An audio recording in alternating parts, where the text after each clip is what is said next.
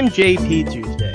And I'm Kiki Cannon. As lifelong Disney fans, the work of countless talented Disney creatives have shaped our lives. Now, as the Disney catalog expands, we're taking a journey through film and television to discover if that spark that shaped us as children lives on in adulthood. Does your favorite Disney media still cast that same spell? Join us as we find out. We are Rewatching, the, magic. Hi, Kiki. Come along. You belong. Feel the fizz. Oh, I think we've lost her. Kiki, you okay? I, I mean, I mean, hi, hi, Tuesday. Okay. but before we get to that, we finally got our first trailer for Thor Love and Thunder. Oh, oh, sweet child of mine. It is awesome. Immediately on Twitter, Taika was like, This is it. This is the whole movie. This is all you're getting. Shut up.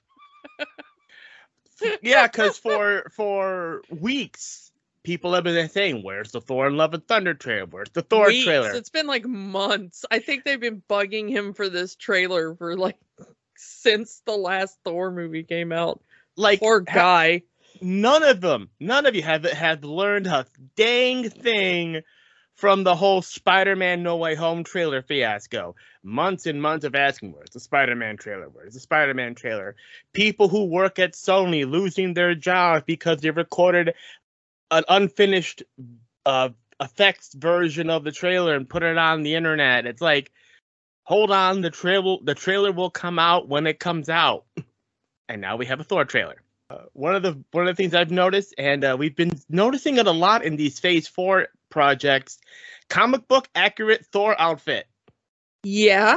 Right at the beginning, we see, I, I assume it's teenage Thor wearing the comic book accurate Thor costume because we've seen the comic book accurate Loki costume in the Loki series. WandaVision gave us the comic book accurate Wanda and Vision costumes. I I, I like this. Not More that I don't like the redesigned film versions, mm-hmm. because sometimes when you're doodling things for a comic book, uh, you're not really thinking about, oh crap, a real human might have to put this on someday. So I, I get that I get that redesigns for actual human anatomy uh, have have to be done. Um, as any cosplayer who has ever tried to put one of those designs onto their body is well aware. But it is cool to see them go back and be like no let's let's do the actual you know as as close as possible representation. Hmm. um so i always i always like going back and doing those those throwbacks as accurately as possible there are a couple of things in the trailer that i loved and a couple of things that yeah the thing that I was like, I knew it was gonna happen, but you kind of sad to see it go is uh, it, we got that whole workout section where it's like we're getting rid of dad bod Thor, going back to super ripped Thor. We're gonna have a montage. Yeah, gonna have a montage. I want that strongest Avenger trucker hat that Thor wears in that workout montage. yeah, that that is that is definitely a look. Uh, the Thor trucker hat look. You know, they've got the reveal when he comes out and he like throws off that coat or whatever, and it's like, haha, I'm ripped Thor again. On the other end of that, when you've got that Jane Foster as Thor reveal at the end, oh we yeah, we got to talk about that. Can we just talk about Natalie Portman's arms? I don't know if those are her or real arms or are those prosthetics. Yeah, I, sure. I, I, I don't know what's going on there, but um, also a look, and I'm not hating it because it, it's not. It doesn't look overdone. Girl went and worked out a little bit. You She's know, toned. She's, She's toned. toned. Loving uh, the look of reforged Mjolnir, by the way. Yeah, yeah. Available soon at your local retailer. yeah, I, I would very much like a screen accurate prop of that, by the way. Speaking of things I loved, uh, can we talk about Valkyrie in that suit? King Valkyrie looking. Fire! It looks like it's uh some sort of uh diplomatic meeting, probably the UN, and she looks bored out of her mind. As she should be. That looks beneath her. But that suit does not look beneath her. That suit is so good. I'm digging that. It, it's not really like a plot heavy trailer. We do we do see the Guardians. I'm kind of hoping the Guardians aren't going to be in this too much. Like it's nice to see them there because that's where we did leave Thor, of course. Mm-hmm. Ravager Thor, as I'm calling him, because he has that that that jeans and vest look. He's definitely uh, his new look is definitely inspired by hanging out with Star Lord. Yeah, he's got the red leather going on. Yeah. Yeah. It's it seems like wherever Star Lord's been shopping, he's probably dipped into that same boutique. Space Sears. no, that looks that looks a little a little bit. It's like space hot topic. Ah, you know. The thing is, is that it it looks like they've had a some sort of adventure there that's jogged Thor out of whatever depression he was in but he also seems to not want to fight anymore. He even says he just wants to live a life of peace. But something happens that snaps him out of that funk and gets him working out again and apparently hanging out on Olympus. Because we see Zeus. Yeah. It's it's interesting now that we're bringing other pantheons into it because for it's so long like, MCU was just Norse mythology. I mean, we have an entire show about Egyptian gods now. Well, yeah, I mean, Moon Knight is very much hey, Egyptian gods. Uh do we want to talk about that that teaser poster that dropped today as we are recording this? So yeah, the day the yeah, the day the trailer came out, we saw this really sweet poster of Thor. He's on a mountain, he's in that Ravager outfit. He's holding up Stormbreaker. Very much, you know, He-Man like and the, the, the, the poster says the one and only Thor. As we are recording this, another poster dropped with Jane on the rocks, holding the rock in a holding Mjolnir up in a very He-Man She-Ra position with the tagline "The one is not the only Thor." Yeah, which I I love that poster. It's such a good poster. It is. It's it's really cool. I am psyched to see this movie. You are psyched to see this movie. I am. I'm ready to see this movie. Uh, I'm ready for something at the end of Doctor Strange to lead into this. I'm ready for something at the end of Moon Knight to lead into this. Again, we haven't seen either one yet. So, yes, give me more. Yeah, I I am I am still 100% on the side of please inject MCU into my veins all make day mine every Marvel. Day. Seriously, yep. make mine Marvel. Kiki, they say that sometimes some crimes you know, they go slipping through the cracks, but there are these two gumshoes that are picking up the slack because there is no case too big, no case too small. When you need help, just talk.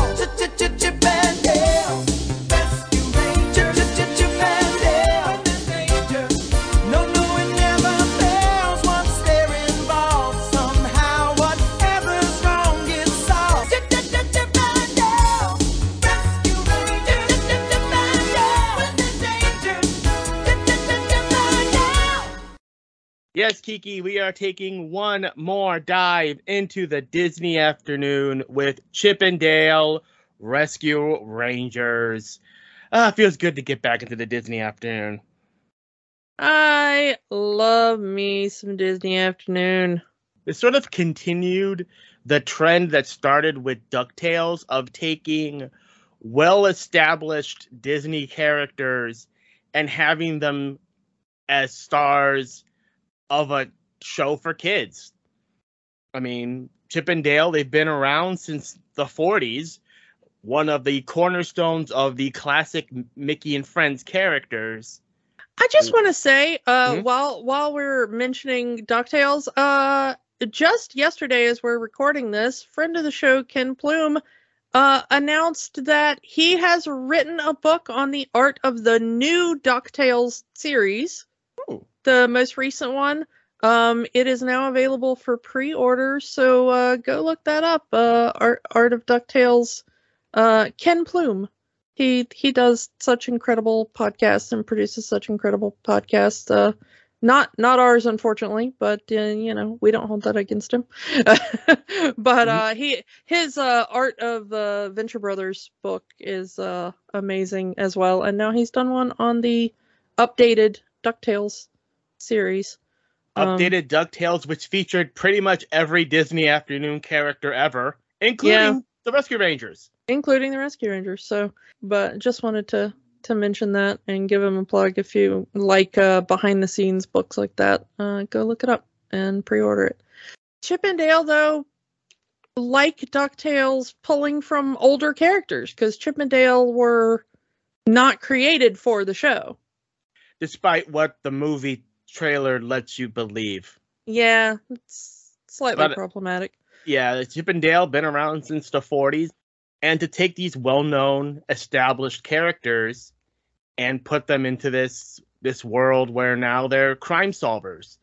Let's let's dress Chip and Dale out of two of the most popular 80s franchises in the world, Indiana Jones and Magnum PI. One of those is a thing people still remember. One of those things is a thing Disney owns. Well, now, yeah. I mean, I get the Indiana Jones thing, but and I get that Magnum PI was like the big popular cop show of the era, so why not have that influence? But it's just a, such a clash in in in uh in styles in terms of clothing. but it does kind of fit their personalities. I mean, Dale is kind of the the laid back, you know, the the, the Hawaiian shirt and the the kind of uh, goofing off uh, style kind of fits him, Mm. uh, which was more Magnum's style, and then Chip is fits along more with the Indiana Jones swashbuckler, but also more academic, more logical, think it through, more responsible. Um, so I I can see where you know you would think, well, visually the the style clashes, but also in the original cartoons when you're going back to the 40s, the only thing you can use really to tell Chip and Dale apart is one of them has a red nose. And the teeth.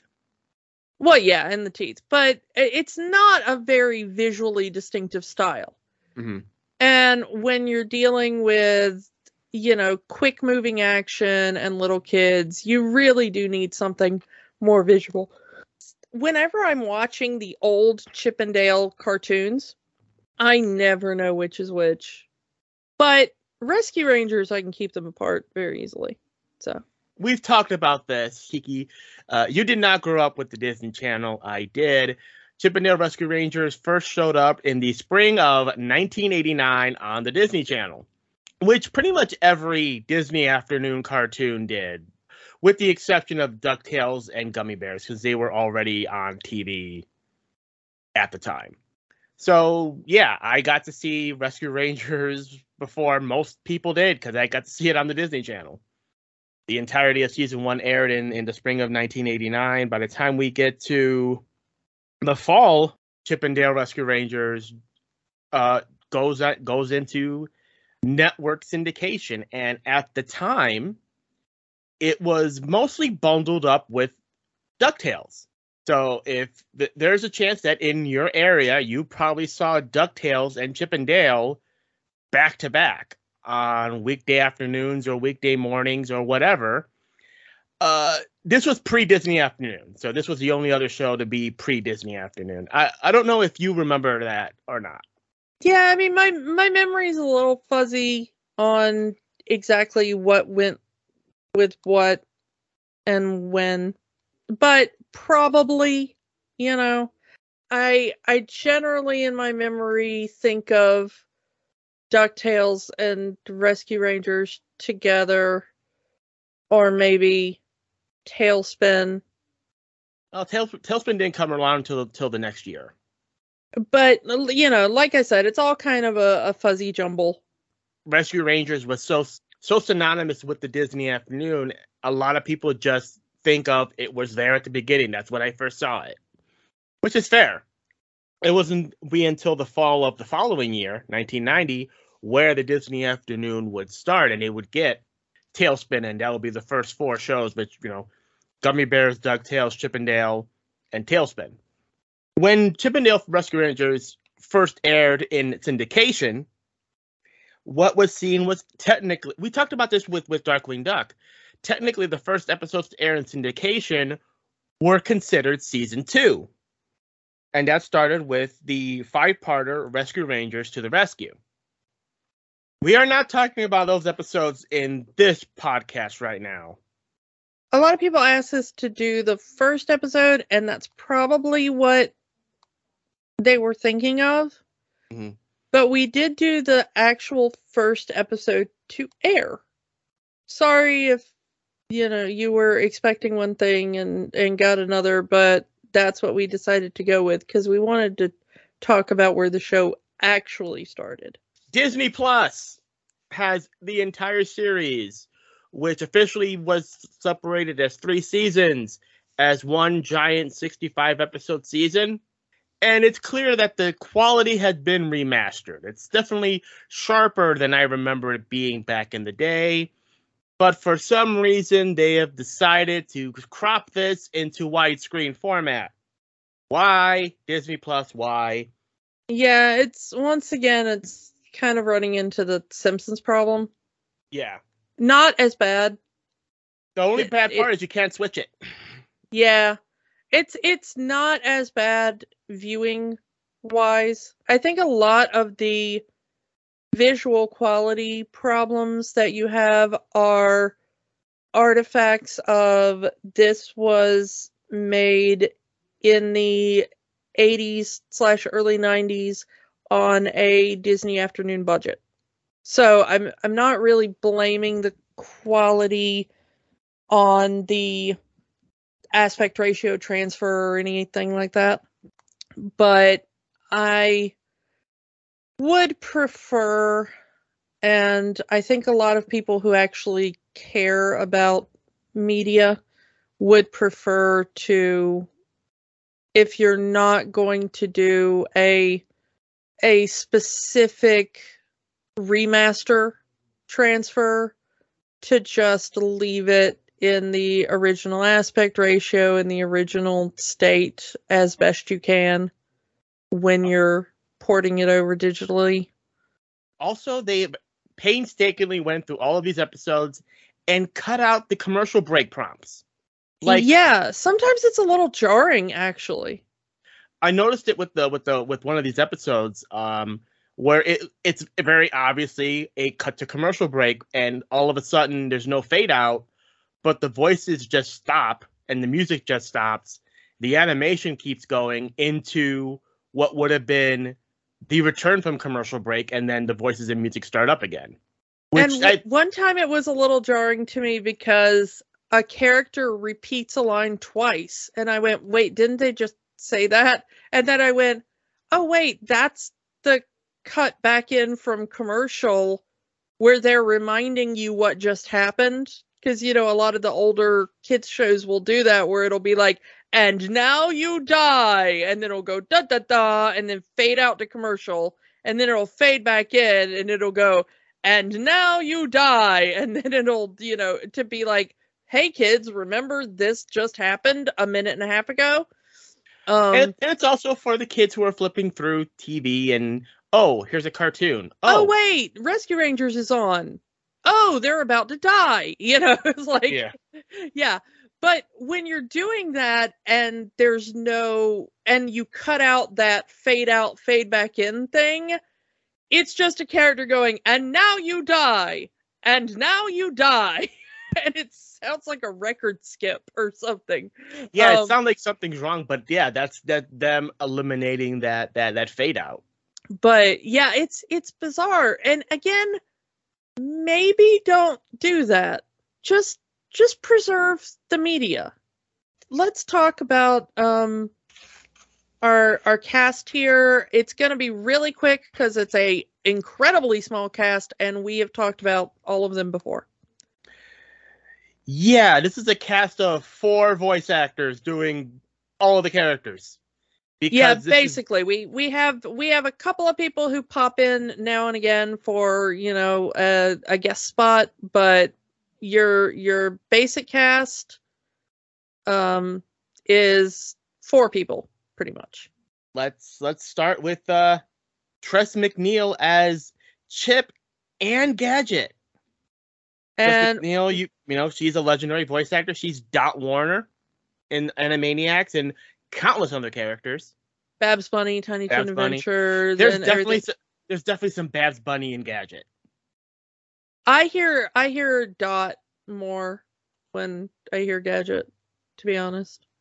Um, but you know, we talked about her on Sim- uh, Simpsons, the Simpsons episode, and of course she did. Uh, she's been doing Daisy Duck for ever for Disney. Um, as well. So you know, we, but yeah, we've we've talked about her a lot. We've talked about all these people a lot. So, um, they're they're not going to to be uh new. Yeah, Corey Burton as Dale and Zipper. Yeah, um we have we have talked about uh Corey as well because he is the current voice of Captain Hook.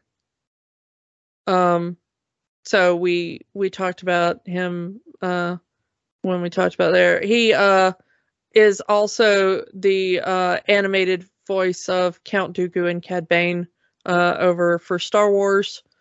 But yeah, so lots and lots of work for uh, Disney. Um, we just talked about Alice in Wonderland last week, and he does uh, White Rabbit and uh, Mad Hatter um, Currently, yes, currently. currently for um, them, and uh, uh, lots lots of other uh, voice work for Disney. I mean, he's just everywhere.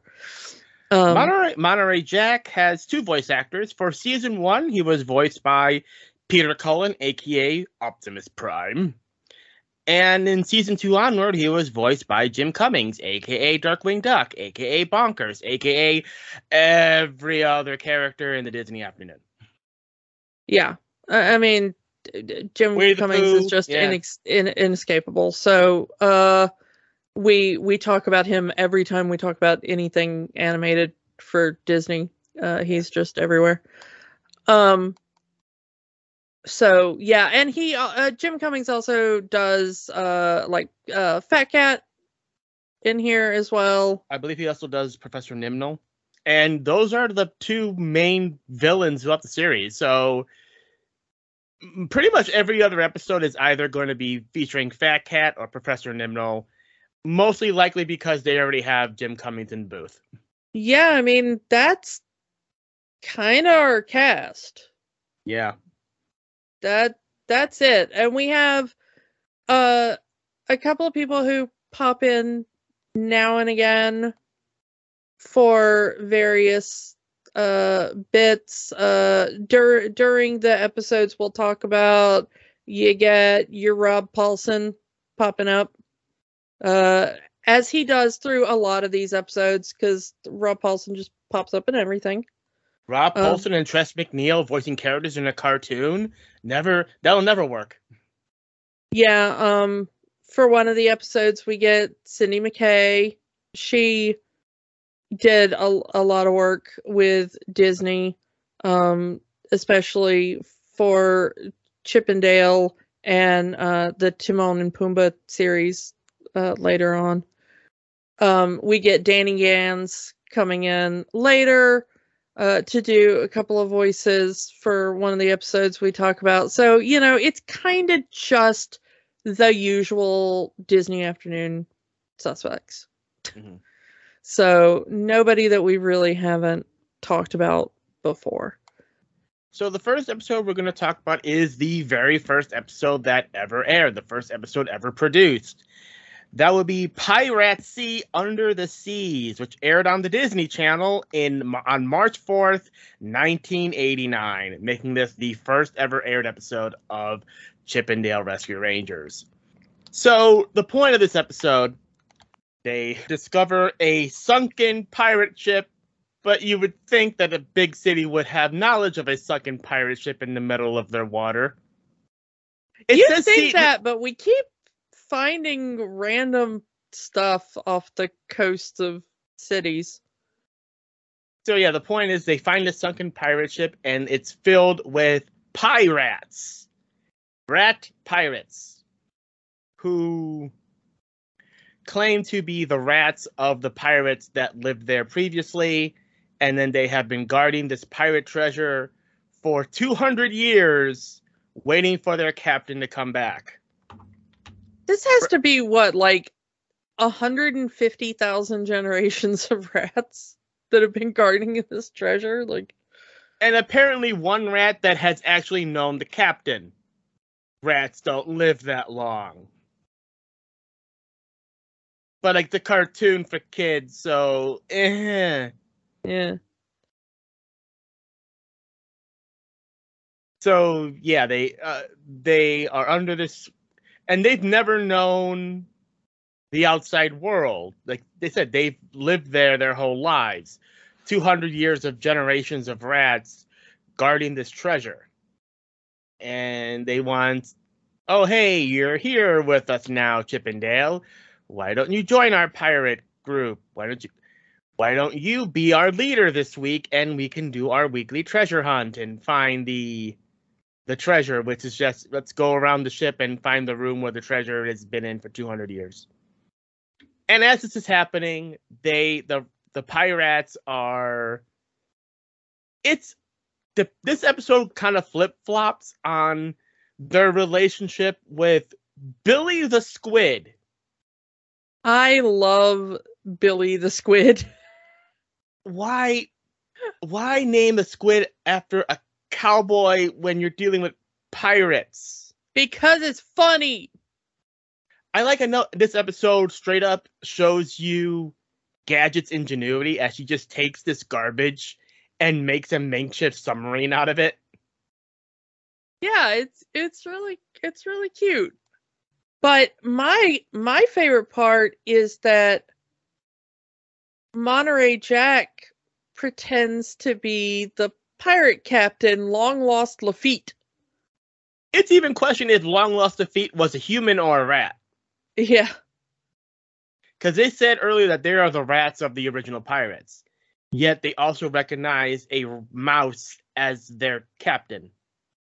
Uh-huh. But I'm gonna say he was a mouse because his big guarded treasure is the big wedge of cheese at the end. 200 year old cheese. Yeah. But I love that they turned Zipper into a parrot. Yeah, they glue some feathers on him. um, and then they're like, "Well, why is he so tiny?" Well, he's sick. um, I like how they have the old mouse kind of says, "Well, the the captain had a had a had a had a had a wink in his eye. He was short.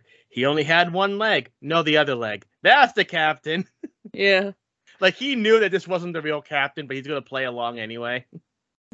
The thing is, is I, I like that Monterey gives his like improv skills in this. It, it does really a good job throughout the entire episode of showing each member of the gang and how they contribute one of you know Monty has had a lot of gags in, in the series. Again, there's the cheese addiction, but it's also that he is an adventurer. He has been all over the world and he has had all of these adventures.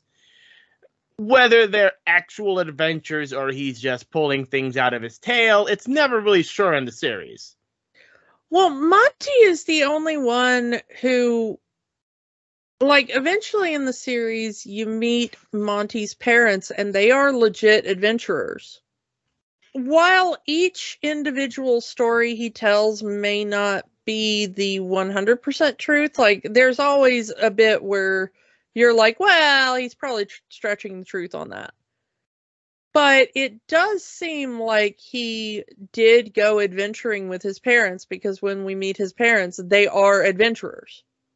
It does seem like there is at least a kernel of truth to his stories. Yeah, and of course, as a as it's been the the big running gag throughout this this entire series, what gets them in trouble is Monty's cheese addiction. And when anyone says the word cheese, or whenever he smells the word cheese, his mustache twirls, his eyes bug out, and he goes, "Cheese." Monty, you have a problem. You know they they do get into that in at least one of the episodes. Yeah, there's a few episodes that deal where where it's definitely something that he needs to overcome, but we need to go back to square one at the end of the episode because we need to make 65 of these. The, but the the infamous, you know, walking across the plank sword thing is is is, is in this one. This is where I noticed the commercial break part as uh as um as the pirates are are saying, you know, now it's time for you to walk the plank. And then all of a sudden the vo- their voices cut out the music cut out but the animation keeps going. This is where i noticed oh they cut out the commercial break. But it must, it's a it's a great final you know they get out of it. It's a great it's a great way how they get out of it and by using the sword and zipper and but i want to talk about this little final climax where they're using the cannon as a as a way to to to now this probably wouldn't work in real life again if this ship has really been under water for 200 years but gadget wants to use the cannon to blow a hole in the boat to let out the treasure because it's been weighing the boat down and it'll float back to the surface. Yeah I, i'm not sure how sane that plan is, but eh, cartoon logic. Cartoon logic. But I do like how again one of the things in in in, in the series is we see various human objects being used for different purposes by the various rodents in in this world, like all of the junk that Gadgets uses to make the submarine. The fact that the pirates use a musket on wheels as their cannon. I yeah, that I, is cute uh, yeah, so they end up uh, bl- blowing a hole in the ship, which puts it back onto the surface. No more treasure. But the point is that, oh, we're above the water for the first time in our entire lives. Now we can have real adventures like real pirates in their boat that's been underwater for 200 years and now has a giant hole in the middle of it. I don't think that ship is lasting much longer. yeah. They got just off screen and then sank again. As a first episode, as this being the very first produced and aired episode of Chip 'n Dale Rescue Rangers, what do you think of this as an introduction to the series? It's not bad. It kind of sets up the dynamic of the whole group, uh, what they offer to the team, uh, their individual personalities. It it's it's good as a first episode, this is not too bad. This is a great introduction to these characters. Like I said, you learn everything you need to know about all of these characters, which is what a first episode is supposed to do. So we move on to our, our next episode we're going to talk about here, listed on Disney Plus as episode seven, Adventures in Squirrel Sitting, which does feature our one of our main villains of the series, Fat Cat as our episode starts, the main crux of this episode is Fat Cat has stolen the Maltese mouse from the local museum. The, the rescue rangers are chasing him. All of them end up crashing through this squirrel family's house and really mucking the place up. And Fat Cat gets away, and because they wrecked the squirrel house, the, the squirrel mom has to clean up the entire mess and tells the rescue rangers to babysit their two children. One that's very much baby esque, and one that looks to be teenager esque, and has a seemingly instant, instant crush on Chip because she thinks Chip is so cool and and he's so brave and he must be the leader of the rescue rangers and all that. She immediately calls him Chipper. which he hates. Like, don't call me Chipper. Yeah. And she immediately decides that Gadget must be destroyed. which is probably the funniest part of it all. She's competition. That's a trope too, you know, the the jealous girl that must get rid of all of the other female figures in in their their their male love interest's life. Yeah. Let's stop that trope. Because at this point there's there's not even really anything there between Chip yeah, and Gadget. Chip having a crush on Gadget is something that goes through the entire series. Dale having a crush on Gadget as well. So you have this squirrel girl who has a crush on Chip, Chip who has a crush on Gadget, and he go, you know, he's going on how, oh look how cool Gadget is.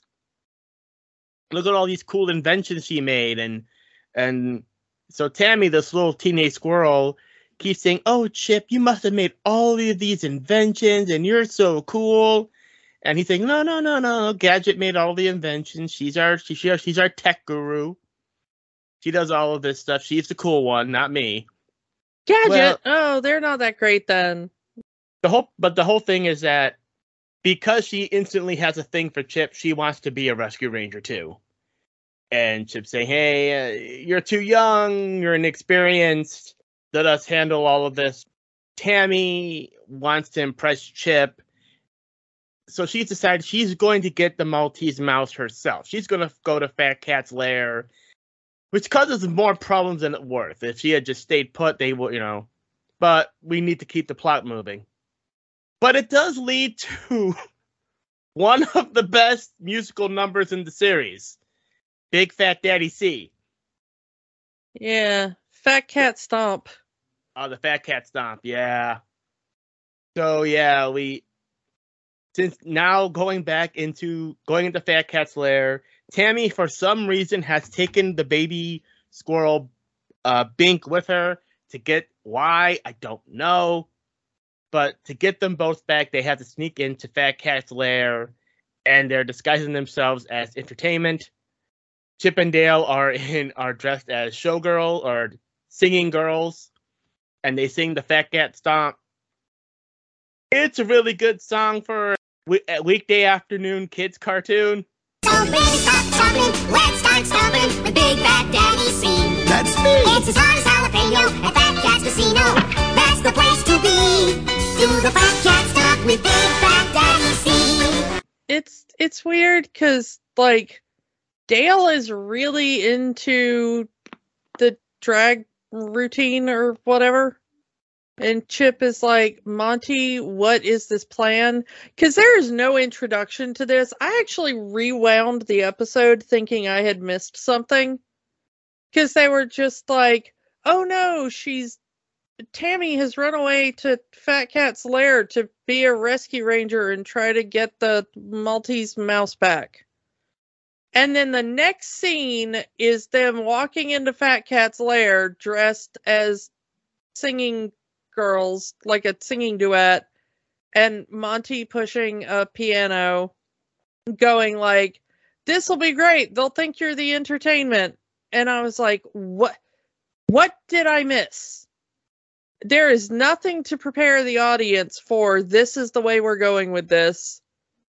They just blindside you with this moment of the three of them wandering in and start performing this song. Usually there's a moment in these bits where there's like a I've got a great idea. You put on these dresses and wigs and we'll go and then it's like, "No, I'm not doing that. That's crazy talk." You know. Smash cut to them doing it in the next yeah, scene. Smash cut to them doing it. Usually there's like at least like 5 seconds of setup before you get the reveal. It skips all of that. This, yeah, this this just punches you in the face with like, nope, this is a drag routine now, and you're like, what? It's an interesting scene. It's not done as badly as it could be, uh, which I thank them for, but it's it's not a bad song. Yeah. Kind of catchy. So like they're just the distraction. We need to make a distraction so Gadget can go save the squirrel kids. She saves Tammy, but Bink has decided to run off and eat a giant ice cream sundae that yeah, happens to that, have been served to Fat Cat. That's Bink's entire character is bottomless stomach baby. Yeah, which uh, fair. It's it's a trope for a reason. Mm-hmm. But that unfortunately gets them all caught. And Fat Cat decides he's going to take them down and turn them into cans of tuna. Yes, Fat Cat's entire lair is a tuna processing factory. Which brings up the question what's inside the tuna that you give your cat? You know what? I don't even care as long as the cat eats the the food. Do you know how difficult it is to get a cat to eat food sometimes? They're such picky little snots. Anyway, you know, we get this whole thing of, you know, conveyor belt danger, which is, you know, classic trope. Mm-hmm. Fine. And they use their wits and a little help from Tammy and Bink to outwit Fat Cat. Ends up with with all the uh the henchmen and Fat Cat being processed into cans of tuna. But to show you that they're okay, they all poke their heads out of the cans so they can come back in the next episode. Yeah.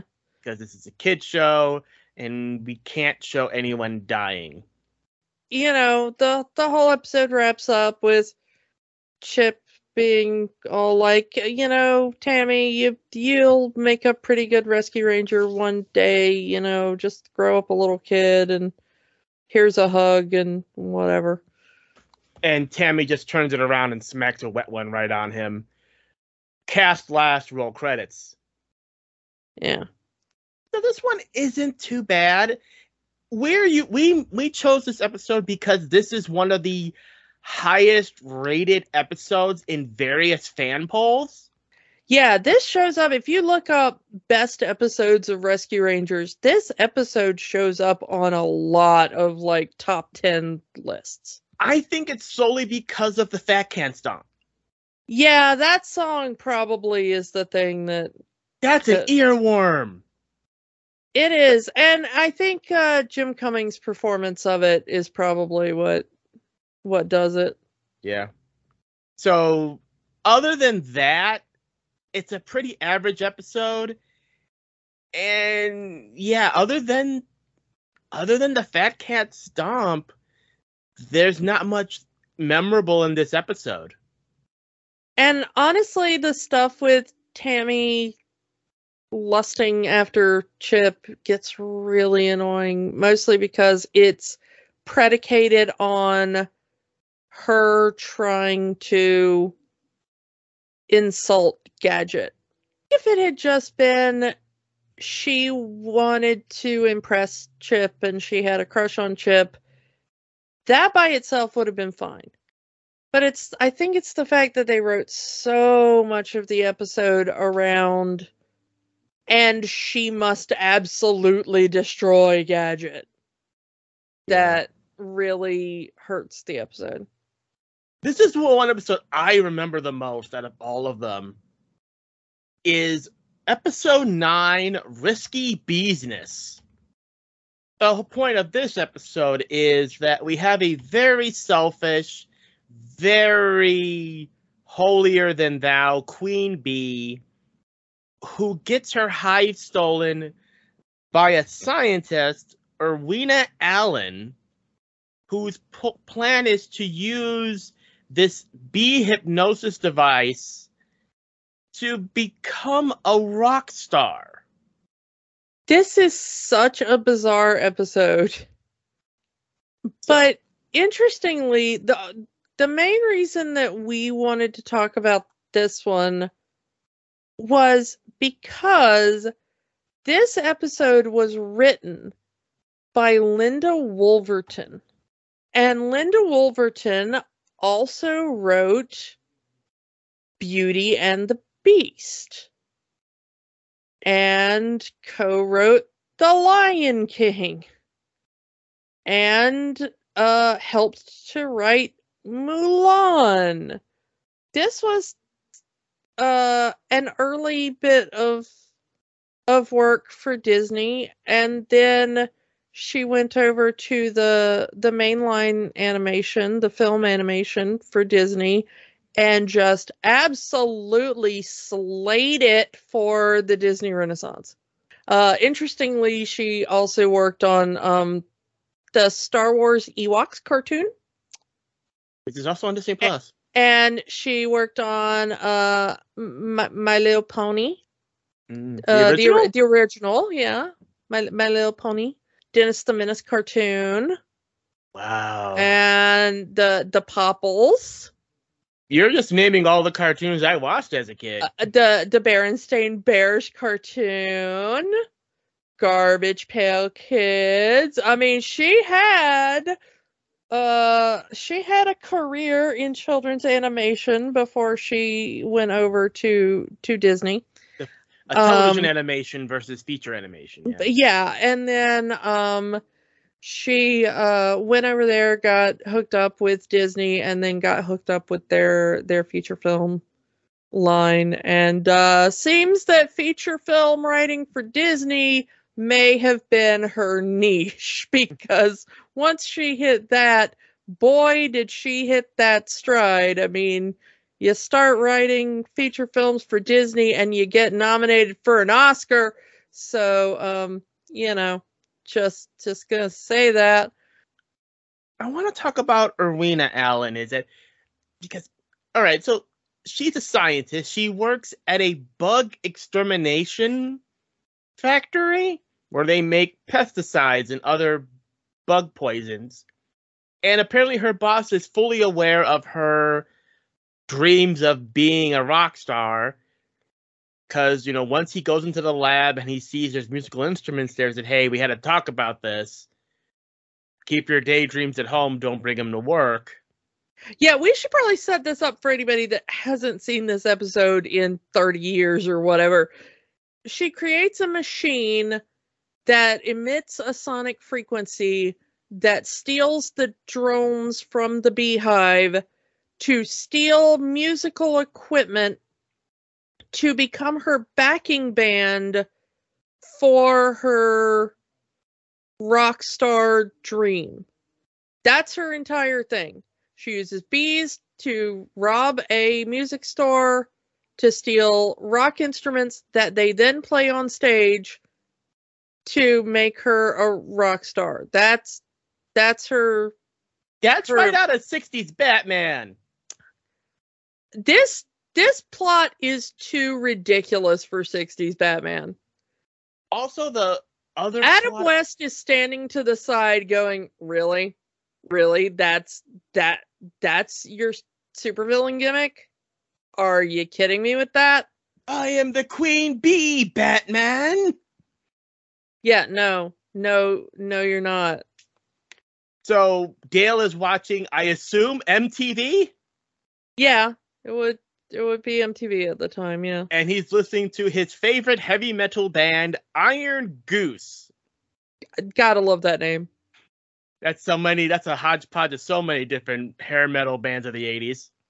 Oh my goodness! And their costumes are amazing. There's just like one dude who's in like a like a leather mankini wandering around uh, like the design of that band is so ridiculous. It was like if the person who was in charge of designing this band had only seen a couple of professional wrestlers who had a hair metal band gimmick but had never seen an actual hair metal band maybe and some... that's what they drew because it, it looks like professional wrestlers pretending to be a hair metal band in their costumes but then when they gave it to the voice actors the voice actors had seen about five minutes of spinal tap and had also never experienced a hair metal band So it looks like nobody involved in this episode actually knew what a hair metal band was, and they'd only seen like other people's parodies of hair metal band and decided to parody those parodies. so it's like a third hand parody of hair metal from people who've never seen hair metal. and it's just an absolute bizarre mess that somehow kind of comes back around and works again. I love it. I love it. I love everything about it. I I'm I'm an Iron Goose stan now. Sadly, we never hear them perform in this episode. It's it's a crime. We no, we get the like five seconds of of guitar shredding as Dale is watching MTV, and that's about it. Yeah but yeah, Irwina and the bees take them out. Lock them in a closet and use n- honey to seal the. Uh, they use honey to seal a lot of things in this episode. They use the honey to seal the door, and when Irwina traps the queen and Zipper in the saxophone, they use honey to seal that up too. I want to talk about Irwina's big costume where she's in this purple and gold bee costume. like I said, she's dressed like a Batman villain. Yeah. She's got this cape that looks like bee wings. And she has the hypnosis device as a helmet on her head. The interesting thing is that um the Fat Cat song from the previous episode is such a banger that it has its own like Disney wiki page. Irwina's song in this episode is such a dud. Nobody even bothers to mention the name of it. It's not terrible. I think it's bad on purpose. Well, I mean, it's supposed to be bad, but it's just it's it's so horrible that everybody's like, yeah, she sings a song. It's fine. it's like we're sings, gonna forget that song. She sings a song about being a bee.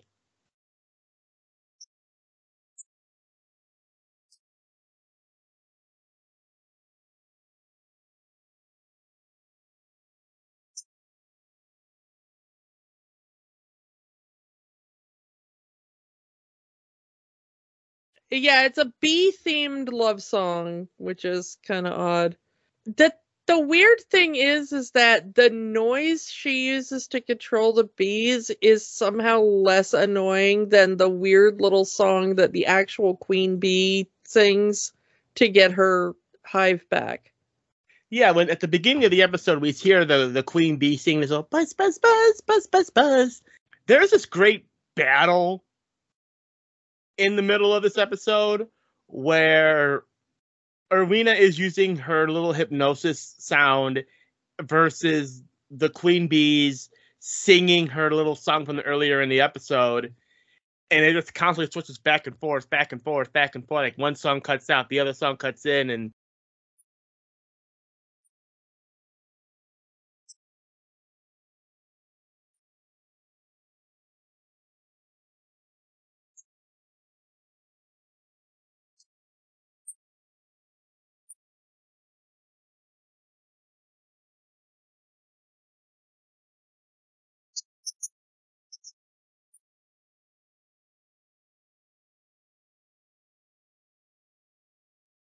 And honestly, the the sound coming from the little mind control thing is so much less annoying than the than the little song the queen is singing. Can we talk about the the bee queen for a minute? Because her her name is Queenie, I think they call her in the episode. Yeah, yeah she starts out as this very spoiled, very hop, high and mighty queen. Like, I'm prim and proper, and you must address me like a queen. And Zipper is immediately in love with her from the moment he sees her. Another instant crush episode. well, it's it's only a 30 minute episode. You don't really have time for complex falling in love plots, but the thing is is that she has been pampered her entire life. You know, she's never had to deal with anything yeah, she has these two butler bees that kind of serve her hand and foot. It is so weird that one of them is French and one of them is Italian.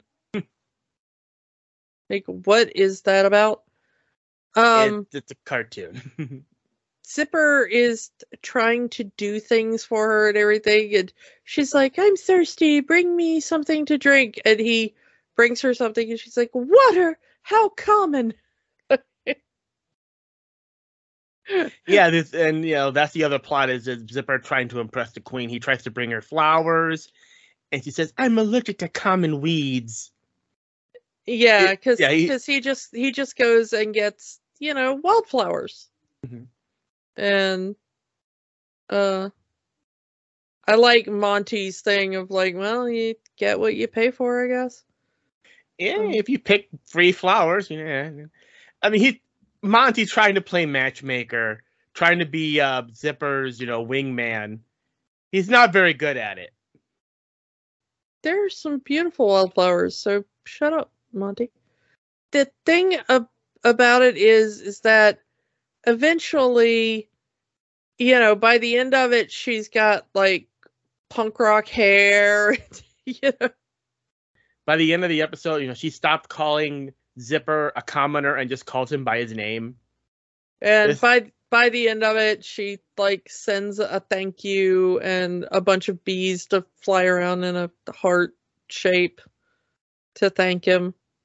But you know, if two chipmunks can try to hook up with a mouse, a fly can try to hook up with a bee. That's very funny. A fly marrying a bumblebee. My my favorite part though is is uh during my favorite visual gag is during the concert uh Irwina starts singing and her song is so horrible that one of the audience members tries to walk out and the bees grab him and fly him back to his seat and sit him back down. That's one way to, to, to stop hecklers. Yeah, it's like, well, you're a captive audience now. Compared to the episodes we, we've seen, this is the one I remember the most. I think it's because it aired that much on the Disney Channel back in the day. Or it's just, I just can't get that bee costume out of my head. Yeah, the strangest thing is that this is one of the the supervillains with one of the lowest stakes. Well, I mean, depending on how much that musical equipment was worth, maybe that bumps her up to a felony and some she did kidnap mild, an entire rock band my well i mean is it kidnapping it's like maybe that's false imprisonment i don't know but it's minor inconvenience of a rock band at best, maybe. I don't know.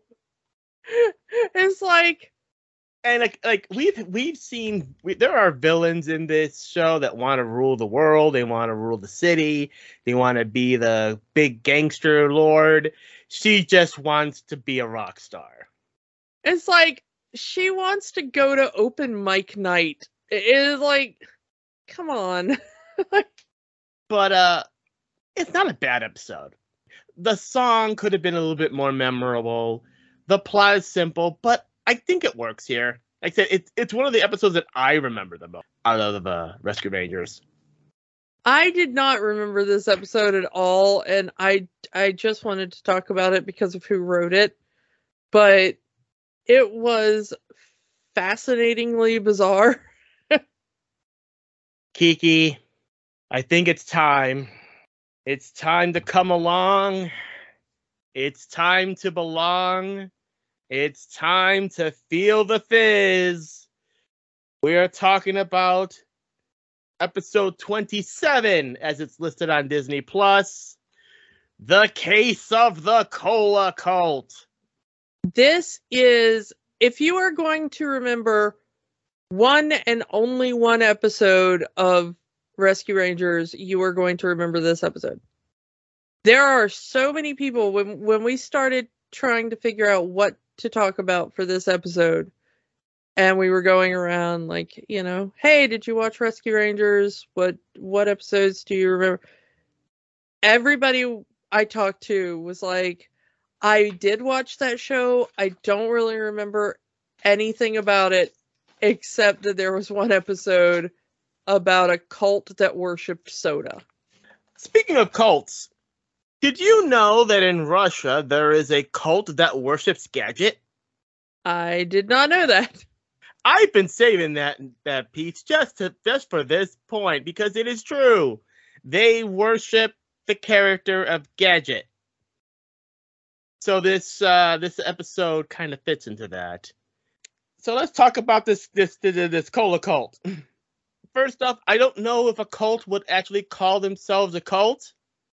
Yeah, I mean- they're very, very upfront about the fact that they're a cult. like most cults don't call themselves cults they call themselves organizations or this is a religion Yeah. or or you We're know just a social club. you Yeah. know? The way we meet them is very bizarre because this is really a, you know, speaking of gadget, this is a gadget episode. Yeah so gadget tries out her new invention this ranger mobile and it instantly starts to fall apart. Now gadget that's her entire thing is that she makes things. She is the inventor of the group. Every little bit of gadget that they have in their disposal was made by gadget.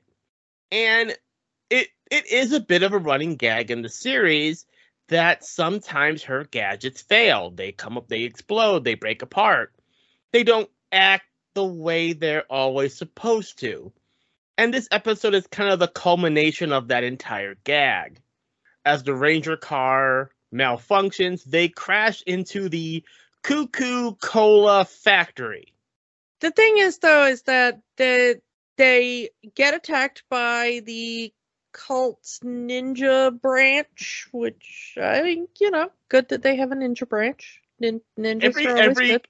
Every cult needs ninjas apparently Yeah. You don't find that many cults with ninjas. More cults should look into that. Mhm. Might help their PR. They then then we get the big giant uh muscle mouse that comes out and uh then we get our cult leader Pop Top. i tripped on the pop top Well, i lost me a flip-flop Wasting away again in Margaritaville. The thing is, though, is that then we find out that the big muscle mouse is named Bubbles, because of course he is.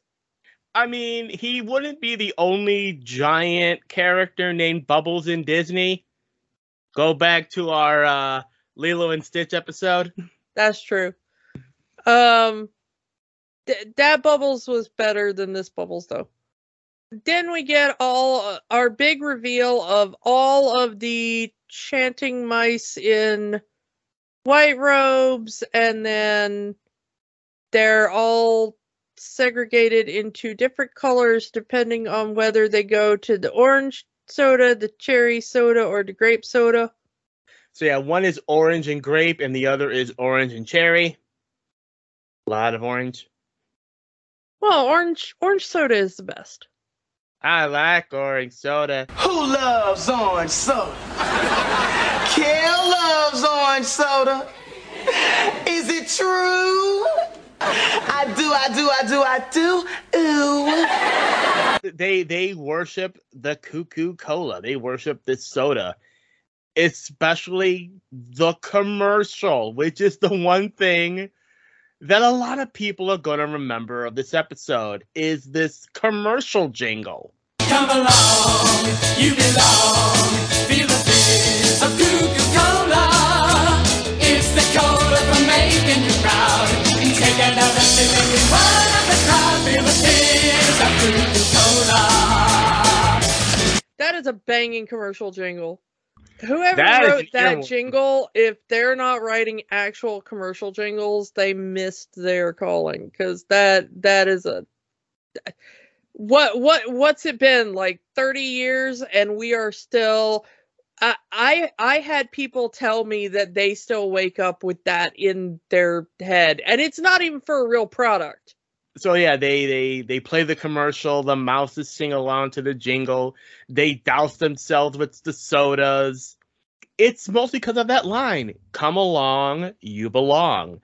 All of these mice just want somewhere to belong. One of these mice is apparently like the richest mouse in the city, who just gives away all of his riches to the cult. they have this process where you know you put all your worldly possessions into a specially modified like from the outside it looks like a six pack of soda cans but really it's just like a box that looks like that with a door and then they dunk it into a vat of soda and The then all of your yes. possess- possessions disappear and it's called getting fizzed I mean, I've heard what soda can do to metal. I didn't know it worked that fast. Uh, spoiler alert, it doesn't.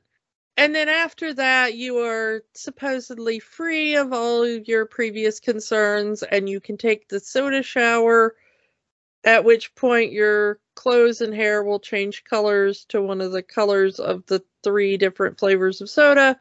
And what kind of dye is put in the soda that it permanently dyes your clothes?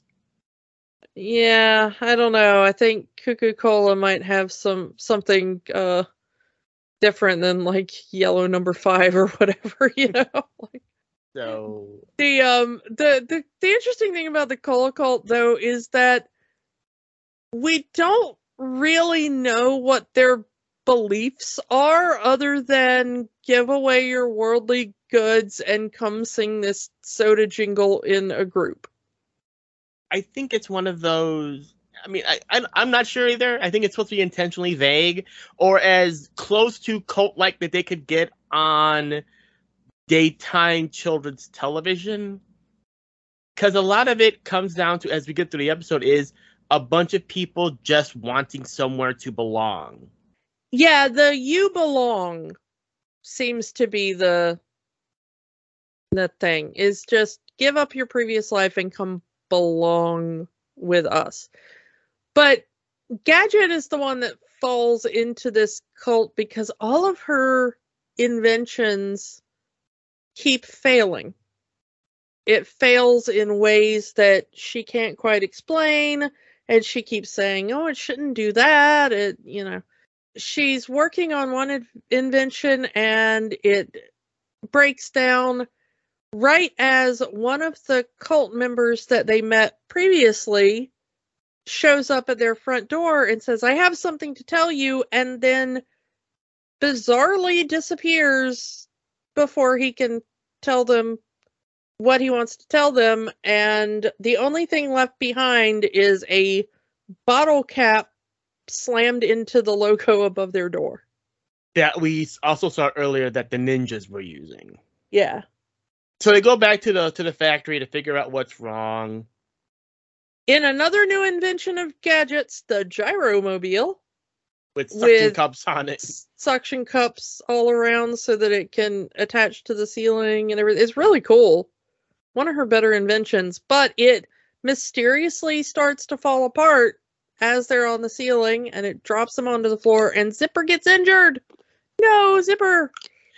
This seems to be the final straw for her Yeah. because she got Zipper hurt. Like this is the first time anyone has ever gotten hurt as a result of one of her inventions. So she has decided that she will invent no more. And she's and since she is not the inventor anymore, she has nothing to offer the rescue rangers. Yeah, but as she's kind of telling them that, like, hey, I'm thinking of leaving, all of a sudden, Myron, the cult member, shows back up randomly and passes out on their doorstep. And Gadget's like, uh, yeah, you go take care of him. I'm gonna slip out the back door. Okay, bye now. Forever. Okay. And Gadget goes off and she's like crying in a alleyway in the rain and she has nowhere that she belongs. She happens to run into the Cola Cult members, the Pop Top, and she says, Hey, you can always come with us. If you have nowhere to go, join us.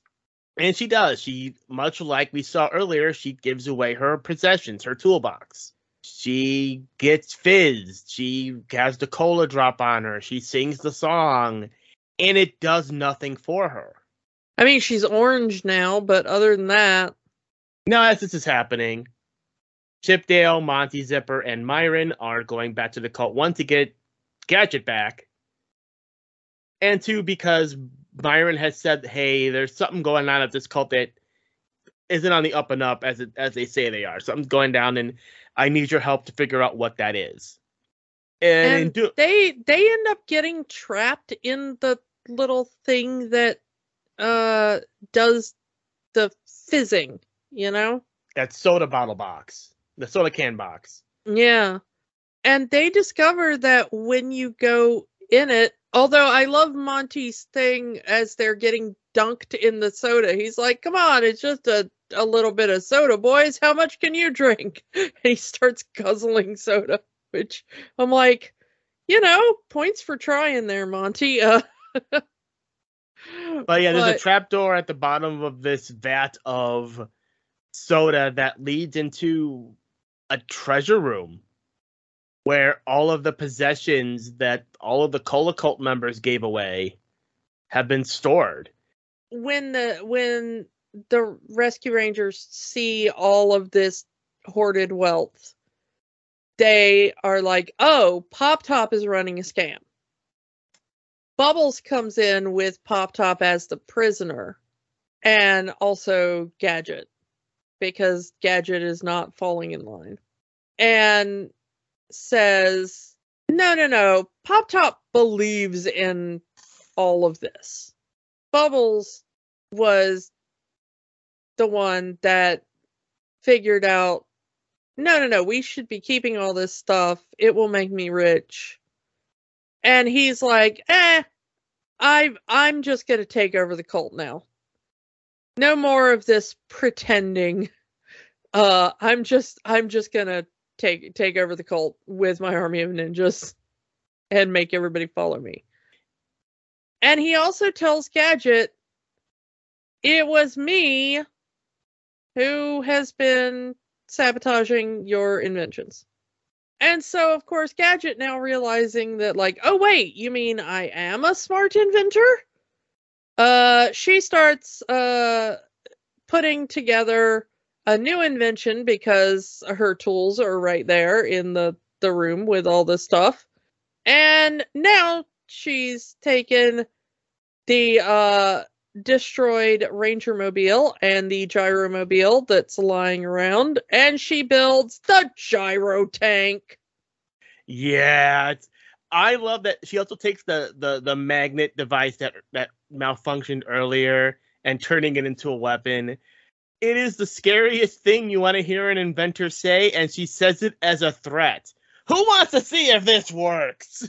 yeah this is one of gadget's crowning moments of awesome as she's just like i have no idea if this is gonna work but we're gonna find out the cool thing is that bubbles tries to take over the cult and turn them into something more sinister and kind of bravo to the cult because it doesn't work Myron comes in and reveals the secret, opens up the, you know, pushes aside the vat of soda and shows them the opening to the vault. And they're all like, hey, my stuff. That's kind of the end of the, the cult. The the interesting thing is that Pop Top is is like, you know, well, without the cult, like we don't have anywhere to belong now and gadget is like you know you guys can just get together and meet up and hang out as friends you know I mean, it's it's a nice lesson at the end. It's a nice little moral. Like you know, you don't need a reason to hang out with your friends. Just hang out with your friends. friends right Yeah, friends. what are those? the, th- this is this is such a fun episode i was kind of worried that it wouldn't hold up but it it, it really does it's probably the best gadget themed episode of the entire series. And it makes Gadget out to be like this great badass.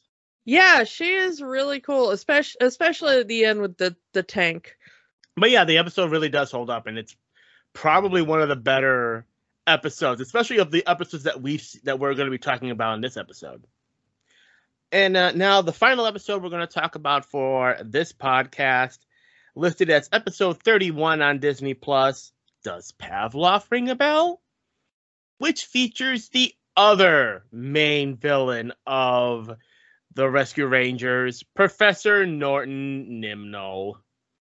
As I've said, every other episode of Rescue Rangers, it's either Fat Cat or Professor Nimnul. Nimnul being like the main human villain.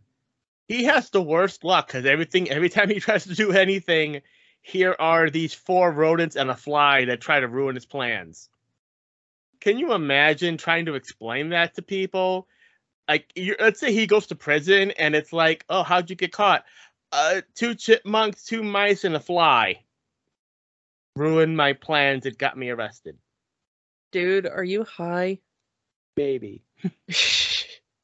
the um the thing is though is that this one is uh it starts out kind of interesting where uh it's another gadget heavy episode where she ends up uh in a lab and ends up befriending a lab mouse. A cartoon about a lab ma- a lab rat starring Tress MacNeille? That'll never work. she she ends up befriending a lab rat named Sparky. Which And- makes Chippendale very jealous. Yeah. Um this is when this is at the point where we finally see that they have a crush on her but both of them a little bit uh by this point in the series. The other episodes didn't really show that uh that we've talked about. Yeah, this the episode starts out with both of them wanting to spend time with her. Dale mentions, "Oh, let's go on a picnic today." Oh, that sounds like a great idea. Come on, guys, we're going on a picnic. Wait, everyone's coming? Yeah, everyone's coming. So we get our next look at uh, Ranger Mobile 2.0. But yeah, Chip and Dale end up fighting as they're driving because each one wants to give, you know, get Gadget's attention. And as they're fighting, they drop this the the little pitcher of lemonade onto the battery that's powering the Ranger Mobile, and it shorts out, leading them to to drag uh, the Ranger Mobile to the backyard of what I assume is a Radio Shack, because this is 1990. Oh, Radio Shack, I miss you. Oh yeah, those those exist. Yeah, that yeah, Radio Shack comes up so often on um Young Sheldon because it's like his happy place, Mm. and I'm like, oh man, I remember that. That used to be my happy place, and now it is gone. and as they're getting the parts to fix the Ranger Mobile, they end up meeting this mouse named Sparky. Is it me, or is it and he, he intentionally doing a Doc Brown voice for this character? Oh, he is so doing a Doc Brown. That is that is definitely supposed to be Doc Brown. Yeah. as he is a lab rat and who gets experimented on. the whole the whole thing is um the that Nimnul has this maze set up. If you go down the right path in the maze, it's fine, but if you go down the wrong path in the maze, you step on a little thing that shocks you. Or if you press the wrong lever, it would be a shock. If you press the right lever, it would be a food pellet. And we do see that in this episode. Yeah. Um, we see Sparky press there's like a piano keyboard. Um, and he presses the right notes, food pellet, presses the wrong notes, electric shock. And uh, Sparky here has been shocked so many times that he has residual electricity running through him, and he shocks people when they touch him. Yeah. That not really a thing that happens, but It's a cartoon. cartoon. and because he can do this, he is able to use the residual electrical charge in his body to charge up the battery, and they're able to power up the uh, the car again. the thing is is that the rescue rangers do not understand what's going on here and sparky and the other uh the guinea pig that is with him in the lab buzz they are in awe of nimnul And at first, we don't know it's Nimnul. It's just the professor. You know, the professor has taught us everything we know. The professor is, you know, he's helped our brains and he's made us really smart. And, you know, the two of them absolutely uh, idolize uh, Nimnul for what they've been learning and like well you know we mess up sometimes and all but it gives you a real jolt and it you know it helps your brain and helps your processing and you know Yeah, I look mean, look how fast buzz can run the maze. Sparky is intelligent as he helps Gadget improve on one of her inventions, which really ramps up the jealousy that Chip and Dale have for him. Like they do not like him because not only in their minds he's moving in on their girl, she is genuinely interested in Sparky. She says that he works in a lab. I don't think he works in a lab. well yeah uh, but but that's how they define it because they don't know what's going on yet Mm. but it's interesting to see chip and dale competing for gadget's affections by trying to be like oh well we can run the maze faster and we can do you know But when it comes to, to, to Buzz, Buzz says he needs his motivators. These little sounds that will trigger the uh, these instant responses, moving without thinking, as Sparky says. And they're explaining this as, you know, it's it's genius. You can do things, but thinking takes too much time. If you just use your instincts, you'll you'll do things faster. Hence, uh, like you said, they're in awe of the professor because he he feels that that's making them smarter. And then they find out that it is in fact Professor Nimnul that's running the entire show. And Nimnul's plan is to rob every bank in the city using this method. Because, as he says, a computer brain runs too slow, but an actual living brain will process things just fast enough for his machine to work. it's interesting as as the reveal goes along you know okay well we've got a machine i like that the machine is built to look like a giant metal guinea pig. And i like as they're going like well okay we've got the guinea pig ready to go but what's the maze? And then they realize like wait it smells like sewers. And then they realize like sewers are just a giant maze. He built the maze to mimic the sewers Yeah, the city sewer system. And it, it's kind of shown off earlier in the episode where you see that the maze is underneath a model of a city. yeah it's it's a subtle thing and it's easy to miss but it's there We know what Buzz does, but what's Sparky's part in all this? Well, that's actually hinted earlier in the episode. As when they're watching TV and, and the TV shorts out, it gives off this whistle that makes Sparky kind of go kind of zone, zone out and uses and pulls electrical wires to cause a short circuit. That's where he comes in into the bank robbery scheme because Nimnul leaves Sparky's cage in the bank and calls the bank after hours where he gets into the machine, blows a whistle that makes the same sound as we heard the TV buzz off out, a buzz off with, which causes Sparky to set off the bank alarm, which is what sets Buzz off in in the machine to run through the sewer system to break into the bank and steal the money.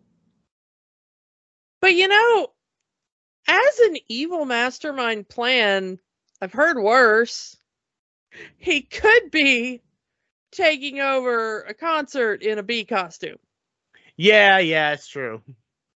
And I like how how they set how they finish the how they how the, the resolution is is that Chip decides to set off another alarm, but it's an alarm clock, which apparently makes the same sound as the bank alarm, which sure, okay. And puts the clock in Professor Nimnul's lab coat that causes the Buzz giant guinea pig robot to chase after Nimnul. Nine year old me would have loved it. You know what? 40 year old me's fine with it too. It's, Yeah. it's it's okay. It's a perfectly serviceable cartoon plot. and we do get some resolution for Buzz and, and Sparky because after Nimnul is gone, I don't know if he gets arrested or not, we never see. It's implied that they are leaving town.